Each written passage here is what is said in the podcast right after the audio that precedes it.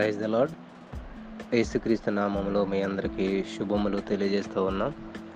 ఈరోజు మనం ధ్యానించబోయేటువంటి వాక్య ధ్యానం. అపోస్తులైనటువంటి పౌలు గారు కురిందీలకు రాసినటువంటి మొదటి పత్రిక నాలుగో అధ్యాయం. ఇలాగున క్రీస్తు సేవకులమనియు దేవుని మర్మముల విషయంలో గృహ నిర్వాహకులమనియు ప్రతి మనుషుడు మమ్మను భావింపవలెను. మరియు గృహ నిర్వాహకులలో ప్రతివాడు నమ్మకమైన వాడయ్యుండుట ఆవశ్యము. స్తోత్రం దేవ సర్వోన్నతుడ మహోన్నతుడ ప్రేమదేవుడా ఆదరించేవాడా పోషించేవాడా మమ్మల్ని నడిపించినవాడా నీకే కృతజ్ఞతాస్తుతులు స్తోత్రములు చెల్లిస్తూ ఉన్నాం.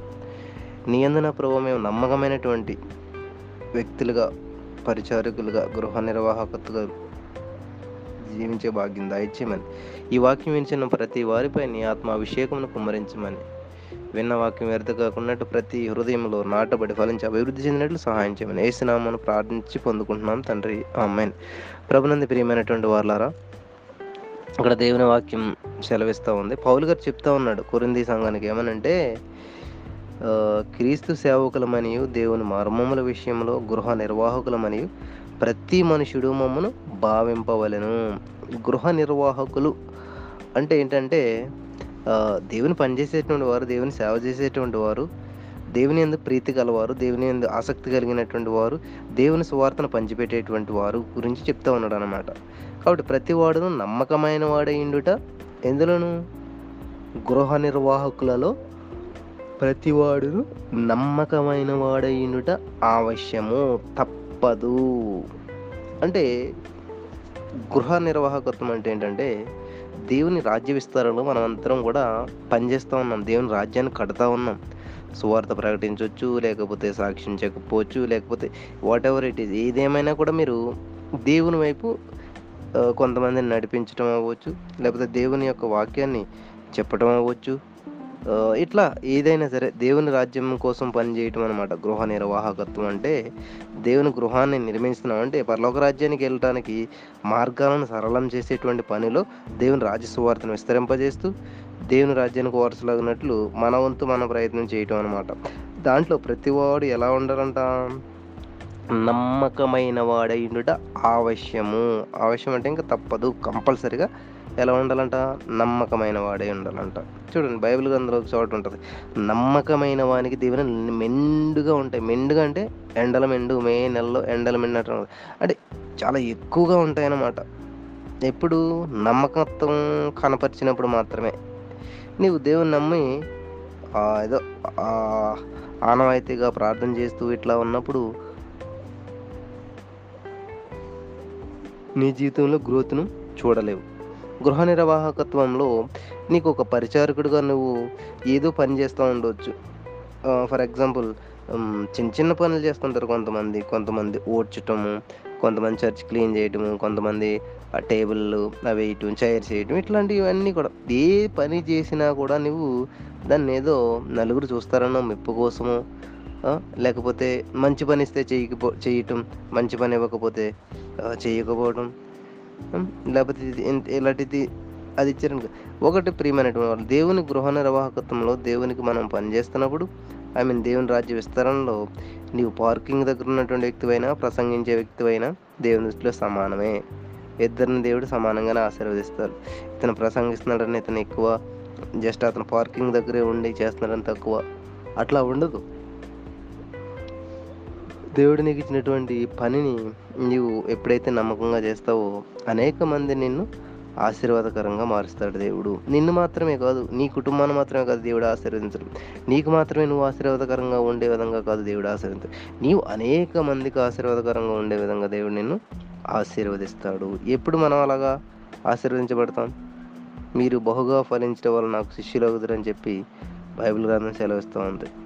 దేవుని వాక్యం చదువుతున్నప్పుడు మనం ఎప్పుడు కూడా మన మట్టుకు మనం ఆశీర్వదించబడాలి మనం బాగుపడాలి ఈ మన మన అని చెప్పి ఆలోచన చేస్తుంటాం కానీ ఇతర వాళ్ళకి మనం పెట్టాలంటే ఎప్పుడు పెట్టగలుగుతాం మనం? మన దగ్గర సమృద్ధిగా ఉన్నప్పుడు మాత్రమే ఇతరులను మనం చూడగలుగుతాం ఇతరులకు దానం చేయగలుగుతాం. ఒక వ్యక్తికి తినడానికి తనకే లేనప్పుడు ఎదుటి వ్యక్తికి ఎలా దానం చేయగలుగుతాడు ఎదుటి వ్యక్తికి ఎలా పెట్టగలుగుతాడు? ఆలోచించండి ప్రియమైనటువంటి సహోదరి స్నేహితులారా.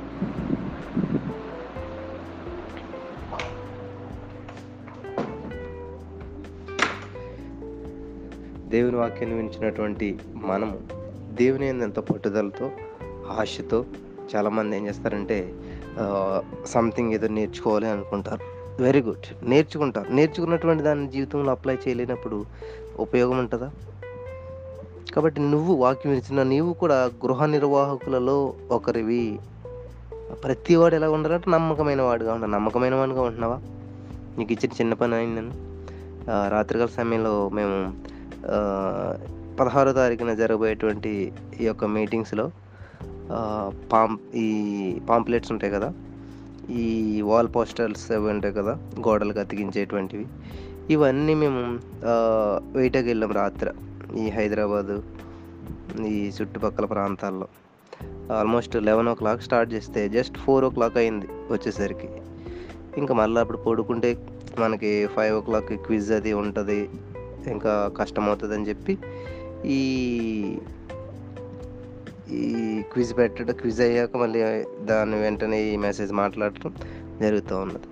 అంటే మనకి ఏదన్నా మంచి పని స్టేజ్ మీదకి వచ్చి మాట్లాడమనో లేకపోతే ఇట్లాంటివి అంటే చక్కగా వా వెరీ గుడ్ మంచిది అని చెప్పి చేస్తుంటాం. ఇట్లాంటివి ఈ ఇటువంటి పనులు చేయాలనుకోండి ఇప్పుడు పోస్టర్లు అంటించడం ఇవన్నీ అంటే చాలా కష్టంతో కూడుకున్నది. ఆ పోలీసులు కూడా వాళ్ళు వచ్చారు ఇట్లన్నీ చేయకూడదు ఇక్కడ అంటించకూడదు ఏ సమ్ చెప్పారు ఇట్లా చేయకూడదు అట్లా చేయకూడదు ఇక్కడ చేయకుండా అక్కడ చేయకుండా ఇక్కడ అంటించొద్దు అది ఇది అని చెప్పేసి. ఇటువంటి పనులకు మనం ఎట్లా అంటే వెనకడుగేస్తాం అనమాట బైబిల్ గ్రంథంలో ఏముందంటే సువార్త ప్ర సువార్త విషయంలో నేను సిగ్గుపడువాను కాను అని చెప్పేసి. దాని అర్థం ఏంటంటే దేవుని పని చేయటంలో నీవు అది చిన్న పనా పెద్ద పన అందరం మెచ్చుకునే పని అందరం నొచ్చుకునే పని ఇవి ఆలోచించకూడదు. దేవుని పని అన్నప్పుడు మనం ఎలా చేయాలంటే నమ్మకంగా చేయాలి. నీకు పోస్టర్ అతికించే పని ఇచ్చారా ప్రీచింగ్ ఇచ్చారా ఇవి కాదు ఏ పని ఇచ్చినా కూడా దేవుణ్ణి నువ్వు నమ్మకంగా చేసినప్పుడు నమ్మకమైన వానికి దీవెనలు మెండుగా వస్తాయంట. కాబట్టి దేవుడు నీకు ఒక పని అప్పు చెప్పాడు. ఈ భూలోకంలో జన్మించాడు కంపల్సరీగా దేవుడు నీకు ఒక పని అప్పు చెప్తాడు. దాన్ని నువ్వు నమ్మకంగా చెయ్యాలని చెప్పి ప్రభు పేరట మీకు తెలియజేస్తా ఉన్నాను. మీ చేతనైనను ఏ మనుషుని చేతనైనను నేను విమర్శింపబడుటకు నాకు మిక్కిలి అల్పమైన సంగతి. నన్ను నేనే విమర్శించుకొనను నాయందు నాకు ఏ దోషము కానరాదు. ఆయనను ఇందువలన నీతిమంతుడిగా ఎంచబడను నన్ను విమర్శించేవాడు ప్రభువే. కాబట్టి మనల్ని మనం విమర్శించుకుంటా నేను బాగానే మాట్లాడుతున్నాను బాగానే ఉన్నాను బాగానే చేశాను నేనేం తప్పు చేశాను? మన మన తప్పు కనపడదంట గురువింద గింజ అని ఒకటి ఉంటుందంట. అది పైకి చూస్తే ఎర్రగా ఉంటుందంట. దాన్ని కింద చూస్తే నల్లగా ఉంటుందంట. అది అనుకుంటుందంట నేను నేను ఎంత ఎర్రగా ఉన్నాను అని అనుకుంటూ ఉంటుందంట. కానీ దాని కింద చూస్తే సగం ఏంటంటే నలుపు సగం ఎరుపు ఉంటుంది అనమాట అది. ఆ నలుపు ఏమో కింద ఉంటుంది ఎరుపు ఏమో పైకి ఉంటుంది అనమాట అది అనుకుంటుందంట నేను చాలా ఎర్రగా ఉన్నాను అనుకుంటుందంట. కానీ దాని కింద చూస్తే నలుపు అనమాట ఈ రోజుల్లో చాలామంది క్రైస్తవులు అవ్వచ్చు దేవుని అంగీకరించిన వారు అవ్వచ్చు విశ్వాసులు అవ్వచ్చు శిష్యులు అవ్వచ్చు ఈ ఎవరైనప్పటికీ కూడా వాళ్ళ మట్టుకు వాళ్ళు కరెక్టే నా మట్టుకు నేను కరెక్ట్గా ఉన్నాను నేనేం తప్పు చేశాను నేను మాట్లాడుతున్నది కరెక్టే నేను చేస్తున్నది కరెక్టే అన్నీ కూడా నాది నాది నాది కరెక్ట్ అని అనుకుంటుంటారంట. మనల్ని మనం కూడా విమర్శించుకున్నా కూడా అది కరెక్ట్గానే అనిపిస్తూ ఉంటుంది అనమాట ఏం చేస్తాను నేను అని చెప్పేసి. ఇక్కడ చూడండి ఏం చెప్తున్నాడు? మిమ్మల్ని విమర్శించేవాడు ఎవరంట? నన్ను విమర్శించేవాడు ప్రభువే. కాబట్టి సమయం రాకమునుపు అనగా ప్రభు వచ్చే వరకు దేనిని గూర్చి తీర్పు తీర్చకుడి? టైం వస్తుంది. టైం వచ్చేంత వరకు మనం ఏం చేయాలంటే తీర్పు తీర్చకుడి? అంటే ఆయన అంధకారమందని రహస్యములను వెలుగులోనికి తెచ్చి హృదయములోని ఆలోచనలను బయలుపరిచినప్పుడు ప్రతి వానికి తగిన మెప్పు దేవుని వలన కలుగును. కాబట్టి తీర్పు తీర్చకుండా ఎవరికి కూడా ఏంటి ఆ పాస్టర్ గారు ఎలా చేస్తున్నాడు? ఆయన ప్రసంగం ఎలా ఉన్నది? ఏంటి ఆవిడ ఎలా చేస్తుంది? ఆవిడ పద్ధతి ఏంటి? ఇలా ఉన్నది? ఆవిడ ఎందుకు ఇలా చేస్తుంది? ఆవిడ ఆలోచన ఎలా ఉందండి? ఆవిడ చేస్తున్నది తప్పు? ఈవిడ చేస్తున్నది రైట్? తప్పు ఒప్పులు రైట్లు తీర్పులు తీర్చడానికి మీరు ఎవరు మీరు ఎవరు జడ్జిమెంట్ చేయటానికి? ఇదేమి కోర్టు కాదు? ఇదేమి న్యాయస్థానం కాదు? దేవుడు మిమ్మల్ని ఆన్లైన్ తీర్పు తీర్చడానికి పెట్టలేదు. ప్రార్థన చేయాలి ప్రతి వారి కొరకును. సమా సమ స- సఖ్యమైతే సమస్త మనుషులతో సమాధానంగా ఉండాలి. ఇవి దేవుడు చెప్పాడు. అందుకని వాళ్ళంటే వాళ్ళంటే మంచోళ్ళండి వీళ్ళంటే చెడ్డలండి వీళ్ళట ఈ తీర్పు తీర్చాలో మనకొద్దు. దేవుడు తీర్చాడండి ఎప్పుడు ప్రభువు. తర్వాత ఆయన వచ్చినప్పుడు ఆయన రాకడ వచ్చినప్పుడు అంట ఎవరికి ఏమి ఇవ్వాలో ప్రతి వానికి తగిన మెప్పు కలుగు దేవుని వల్ల అంట సహోదరులారా మీరు మమ్మల్ని చూసి లేఖనముల ఎందు రాసి ఉన్న సంగతులను అతిక్రమింపకూడదని నేర్చుకొని మీరొకని పక్షమున మరి ఒకని మీద ఉప్పొంగకుండానట్లు ఈ మాటలు మీ నిమిత్తమై నా మీదను అపోల్లో మీదను పెట్టుకుని సాదృశ్య రూపంగా చెప్పి ఉన్నాను ఎందుకనగా నీకు ఆదిత్యం కలుగజేయవాడు ఎవడు నీకు కలిగిన వాటిలో పరుని వలన నీవు పొందనిది ఏది? పొందియుండియు పొందనట్టు నీవు అతిశయింపనేలా ఇదివరకే మీరేమీ కొదువలేక తృప్తిలైతిరి? ఇదివరకే ఐశ్వర్యవంతులైతిరి మమ్మును విడిచిపెట్టి మీరు రాజులైతిరి. అవును మేమును మీతో కూడా రాజులమగినట్లు మీరు రాజులగుట నాకు సంతోషమే కదా. మరణదండన విధింపబడిన వారమైనట్టు దేవుడు అపోస్తులమైన మమ్మను అందరికంటే కడపట ఉంచున్నాడని నాకు తోచున్నది. ప్రియమైనటువంటి వారులారా పౌలు గారు అన్నటువంటి మాటలు నువ్వు విన్నావంటే నీ హృదయము అసలు ఎలా ఉంటుందంటే ఒకసారి చూడండి ఇక్కడ తొమ్మిదో వచనంలోనే. మేము లోకమునకు దేవదూతలకును మనుషులకును వేడుకగా ఉన్నాము.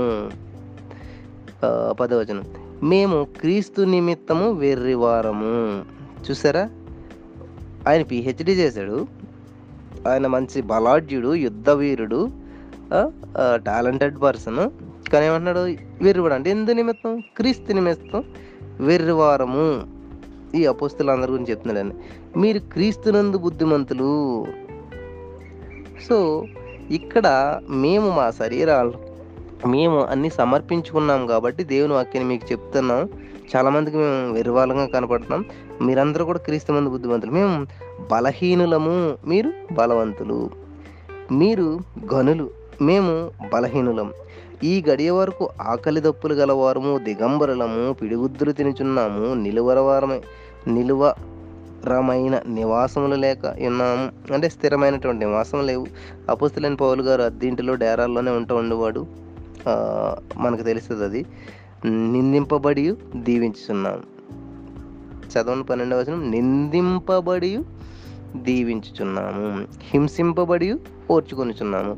దూషింపబడి బ్రతిమాలు కొనుచున్నాము లోకమునకు మురికిగాను అందరికీ పెంటగాను ఇప్పటి వరకు ఎంచబడి ఉన్నాము. చూసారా ప్రియమైనటువంటి వారులారా? నిందించబడి దీవించుచున్నాము. ఎక్కడొస్తుందండి? మిమ్మల్ని నిందిస్తుంటే ఏయ్ నువ్వు అలాంటిదా నువ్వు నీ సంగతి నాకు తెలుసు. నువ్వేంటంటే దేవుడు నేను దీవించిన కాక గాడ్ బ్లెస్ యూ. పనికి మాలినోడా పనికి మాలినా అని. ఇట్లా అంటారు యూజ్లెస్ ఫేలో. ఇట్లాంటివి అన్నప్పుడు గాడ్ బ్లెస్ యూ అంట. అబ్బా అలా అనాలంటే ఎంత కలేజా ఉండాలి మనకి ఎంత మనకి స్ట్రాంగ్ మైండ్ ఉండాలి లోపల. ఈజీనే. వాక్యం వినటం ఈజీ వాక్యం చెప్పడం వాక్యం చదవటం కూడా ఈజీనే. కానీ దాన్ని అప్లై చేయటం అనమాట నిజంగా ఇటువంటి సిచ్యువేషన్ ఎదురైనప్పుడు మిమ్మల్ని ఒక మూ ఒకళ్ళు చాలా మూర్ఖంగా మాట్లాడుతున్నప్పుడు మిమ్మల్ని ఈ రక్తం హీట్ ఎక్కించేస్తున్నప్పుడు రక్తం మరిగిపోతున్నప్పుడు అప్పుడు మీరు గాడ్ బ్లెస్ యూ అని అనగలుగుతారా? దేవుడు నేను దీవించినగాక అని అనగలుగుతారా? దూషిస్తున్నప్పుడు మిమ్మల్ని నిందిస్తున్నప్పుడు దీవించగలుగుతారా? అట్లా దీవించగలగాలి అంటే దేవుని ఆత్మ నీలో ఉండాలి. యేసుక్రీస్తు వారి ఆత్మ నీలో ఉండాలి. యేసుక్రీస్తు కలిగిన మనసు నీవు కలిగి ఉండాలన్నమాట. అలా ఎవరు కలిగి ఉన్నాడు? దావిది కలిగి ఉన్నాడు. స్టెఫన్ కలిగి ఉన్నాడు. పౌలు గారు కలిగి ఉన్నారు. కాబట్టే యేసుప్రభు కొరటాలతో కొడుతున్నా కూడా తండ్రి వీరేం చేసినారో తెలియదు వీని క్షమించు అని అన్నాడు. ఈవెన్ స్టెఫన్ కూడా చనిపోతూ ప్రభా వీరికి ఏం చేస్తున్నారు? వీరికి తెలియదని క్షమించు అని అన్నాడు. వీళ్ళంతా ఎలా అనగలిగారంటే క్రీస్తు యేసునికి కలిగిన మనసు మీరును కలిగిండు అన్నటువంటి వాక్యం ప్రకారం వాళ్ళు క్రీస్తు చేసిన కలిగిన మనసు వారు కలిగి ఉన్నారు కాబట్టి అదంతా వారు చేయగలిగారు. నా ప్రియమైనటువంటి సహోదరి స్నేహితుడా వాక్యం వినిచున్నటువంటి నీవు ఎటువంటి మనసు కలిగి ఉన్నావు? ఉద్రేకపూరితమైనటువంటి మనసును కలిగి ఉన్నావా? నలుగురు చెప్పేటువంటి మాటలను విని ఆ మాటల ప్రకారం నడిచేటువంటి మనసును కలిగి ఉన్నావా? ఈరోజు నేను గొడవలు ఎందుకు వస్తున్నాయంటే ఆవిడ దగ్గర ఇలాగన్నా ఇలాగన్నావంట కదా ఆయన దగ్గర ఇలాగన్నా ఇలాగన్నావంట కదా వీళ్ళందరూ ఇంతకేనే.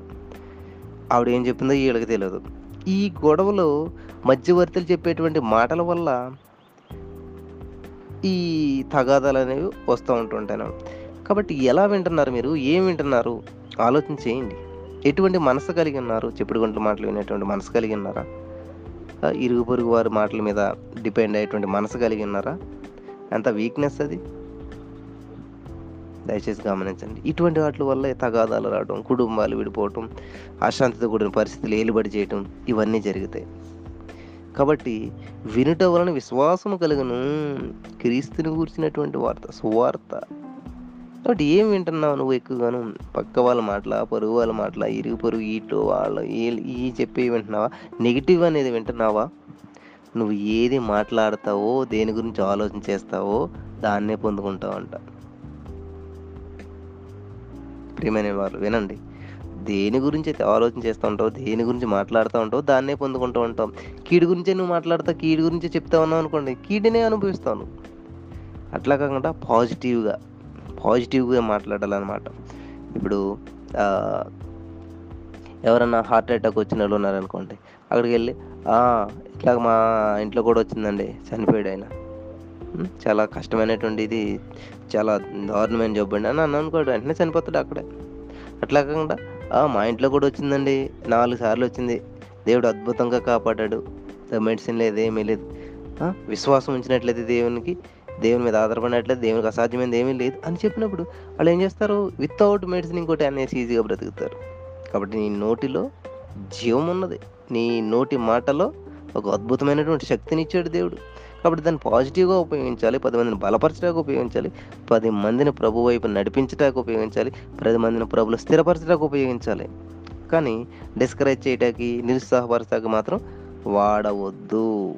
మిమ్మల్ని సిగ్గుపరచవలనని కాదు కానీ నా ప్రియమైన పిల్లలని మీకు బుద్ధి చెప్పుటకు ఈ మాటలు రాయిచున్నాను. పౌలు గారు చూడండి ఎంత స్పష్టంగా చేస్తున్నారు. మీకు బుద్ధి చెప్పాలనో మిమ్మల్ని తిట్టాలనో మిమ్మల్ని సిగ్గుపరచాలనో కాదంట. పిల్లలని చెప్పి బుద్ధి చెప్పుటకి మాటలు చెప్తున్నాయి క్రీస్తునందు మీకు ఉపదేశకులు పదివేల మంది ఉన్నను తండ్రులు అనేకులు లేరు. క్రీస్తు యేసునందు సువార్త ద్వారా నేను మిమ్మల్ని కంటిని గనుక మీరు నన్ను పోలు నడుచుకొని వారై ఉండవాలని మిమ్మల్ని బ్రతిమాలు కొనుచున్నాను. వావ్! నన్ను పోలు నడుచుకోమని చెప్తున్నాడంటే ఈయన ఎంతగా దేవుని అనుసరిస్తూ ఉన్నాడండి? చూడండి మనం ఏదన్నా ఒక తెలియనటువంటి దారి గుండా వెళ్తున్నప్పుడు ముందు ఒక వ్యక్తి వెళ్తాడు ఒక గైడ్. ఆ గైడ్ వెనకాలే మన తండ్రో తల్లో వెళ్తుంటారు.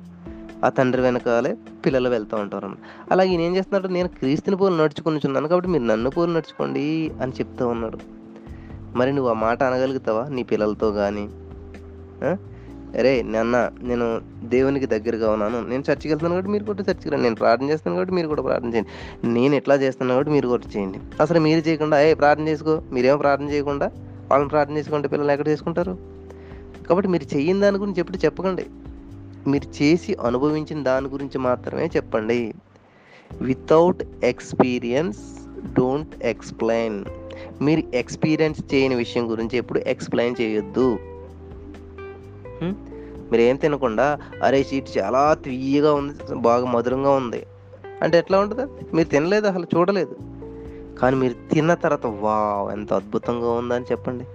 అది కాబట్టి మీరు రుచి చూసి తెలుసుకోండి. ఏహో ఉత్తముడని రుచి చూసి తెలుసుకోమని చెప్తున్నాడు దేవుడు ఏదో ఆర్డినరీగా అట్లాగా అనట్లేదు. ఈవెన్ మనకి ఫ్రూట్స్ అమ్ముతూ ఉంటారు. సపోర్ట్ అని. ఒక్క పండు తిని చూడండి నచ్చితే కొనండి అంటుంటారు. సేమ్ దేవుడు అట్లాగే ఏహో ఉత్తముడని తెలుసుకోండి. గొప్పడు అని అనట్లేదు. రుచి చూసి తెలుసుకోమంటా ఉన్నాడు.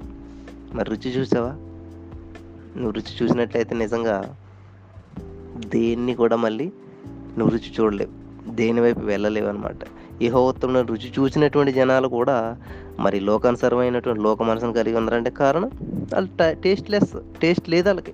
సరైనటువంటి టేస్ట్ అనిపించలేదు. టేస్ట్ని గుర్తించలేకపోయారు అనమాట మా పాప తల్లి పాలకే అలవాటు పడిపోయింది. ఎంత తీపి ఎన్ని ఎన్ని పెట్టినామండి ఏది? ఆవిడకి నచ్చదు. ఎందుకంటే రుచి చూసింది ఏంటి? తల్లిపాలు కాబట్టి ఏ ఇంక ఏ బాల్ ఇచ్చినా ఏది ఇచ్చినా కూడా అస్సలా తినేది తాగేది కాదు. నా చిన్నతనంలో ఏడు నెల ఆ టైంలో. ఆరు నెల ఏడు నెల ఎనిమిది ఎందుకంటే తల్లిపాలు రుచి పట్టింది కాబట్టి వాటినే తాగేది. ఈరోజు నువ్వు తండ్రిని నువ్వు రుచి చూసి తెలుసుకున్నావా? ఏహో ఒత్తుండని రుచి చూసి తెలుసుకున్నావా? తెలుసుకున్నటువంటి నీవు మళ్ళీ లోకంలో జారిపోవు లోకాశలో కొట్టుకుని పోవు. క్రీస్తుని పోలు నడుచుకున్నటువంటి నువ్వు నిన్ను పోలు అనేక మంది నడుచుకుంటారు. క్రీస్తు నిమిత్తం త్యాగ జీవితం జీవిస్తున్న నీవు నీ కోసం అనేక మంది జీవిస్తారు. నీ వల్ల అనేక మంది ఉండటానికి ప్రయత్నిస్తారు. నీ మాటలు అనేక మంది వినటానికి వాటి ద్వారా ఆదరించబడటానికి ఎదురు చూస్తారు. ఎప్పుడు నీవు క్రీస్తుని పూలు నడుచుకోనకుండా నిన్ను పూలు నడుచుకోనమంటే ఎవరు వినరు మన మాట ఎవరు నడవరు. దేవునికి స్తోత్రం కలుగును గాక. పౌలు గారు చెప్తా ఉన్నాడు అక్కడ సంఘం వాళ్ళు సంతోషపడుతున్నారని పౌల్ గారు రావట్లేదని. నేను మీ ఎద్దకు రానని చాలా మంది ఉప్పొంగుచున్నారు. ప్రభు చిత్తం అయితే త్వరలోనే నేను మీ ఎద్దకు వచ్చి ఉప్పొంగుచున్న వారి మాటలను కాదు వారి శక్తినే తెలుసుకుందును. దేవుని రాజ్యం మాటలతో కాదు శక్తితోనే ఉన్నది. పరిశుద్ధాత్మ మీ మీదకి వచ్చిన మీరు శక్తి పొందుకునేదరు అని బైబిల్ కింద సెలవస్తుంది దేవుని శక్తి చేత నింపబడినప్పుడు ఆత్మశక్తి నీలోనికి వచ్చినప్పుడు నీ ఆలోచన వేరుంటుంది. నువ్వు నడిచే నడక వేరే ఉంటుంది నీ చేసే పనులన్నీ కూడా వేరేగా ఉంటాయి. అందుకే దేవుని రాజ్యం ఎలా ఉందంటే మాటలతోటి పనులతో శక్తితోటి ఉన్నదంట. మీరు ఏది కోరుచున్నారు బెత్తంతో నేను మీ వద్దకు రావాలనా? ప్రేమతో సాత్వికమైన మనసుతో మీ వద్దకు రావాలనా? నా ప్రియమైనటువంటి వర్లారా రహస్యమైనది ఏది కూడా వెలుగులోనికి తెస్తాడంట దేవుడు. నా నాలుగో అధ్యాయం ఐదవ వచనంలో ఉంది. ఆయన అంధకారమందల రహస్యములను వెలుగులోనికి తెచ్చి హృదయములోని ఆలోచనలను బయలుపరచును. బయలుపరిచినప్పుడు అని అంటే ఈరోజు నా రహస్యంగా నువ్వు ఏదన్నా చేస్తూ ఉన్నావేమో నీ ఇష్టానుసారంగా నువ్వు జీవిస్తూ ఉన్నావేమో ఏది రహస్యమైనది ఏది బయలుపరచబడకపోదు అని బైబిల్ కానీ సెలవిస్తూ ఉంటుంది కాబట్టి దేవునికి వ్యతిరేకంగా నువ్వేదో రహస్యంగా ఆ, తిడుతున్నావు చేస్తున్నావు ఎవరు చూడలేదు అనుకోవచ్చేమో కానీ రాబోయే రోజుల్లో దేవుడు వాటి అన్నిటినీ వేలూరు తీసుకుని రాకపోతున్నాడు తీసుకురాబోతున్నాడు అక్కడ వాక్యం ఇచ్చినట్టు నీవు దేన్ని బట్టి అది చేస్తున్నావు దేన్ని బట్టి ఎట్లా ఉంటున్నావు? ఈ వాక్యాన్ని నీ హృదయానికి అప్లై చేసుకుని మరి దేవునికి దగ్గరగా జీవించాలని ప్రభు పేరిట మనవి చేస్తూ ఈ మాటలను దేవుడు మీ వెనుకడలు దీవించి ఆశీర్వదించిన గాక. ఆమెన్. స్తోత్రం దేవ వాక్యం వ్యర్థం కాకుండా ప్రతి హృదయంలో అది నాటబడి ఫలించి అభివృద్ధి చెందినట్లు సహాయం చేయమని ఏసు నామంలో నమ్మి పొందుకుంటున్నాం తండ్రి. ఆ ఆమెన్.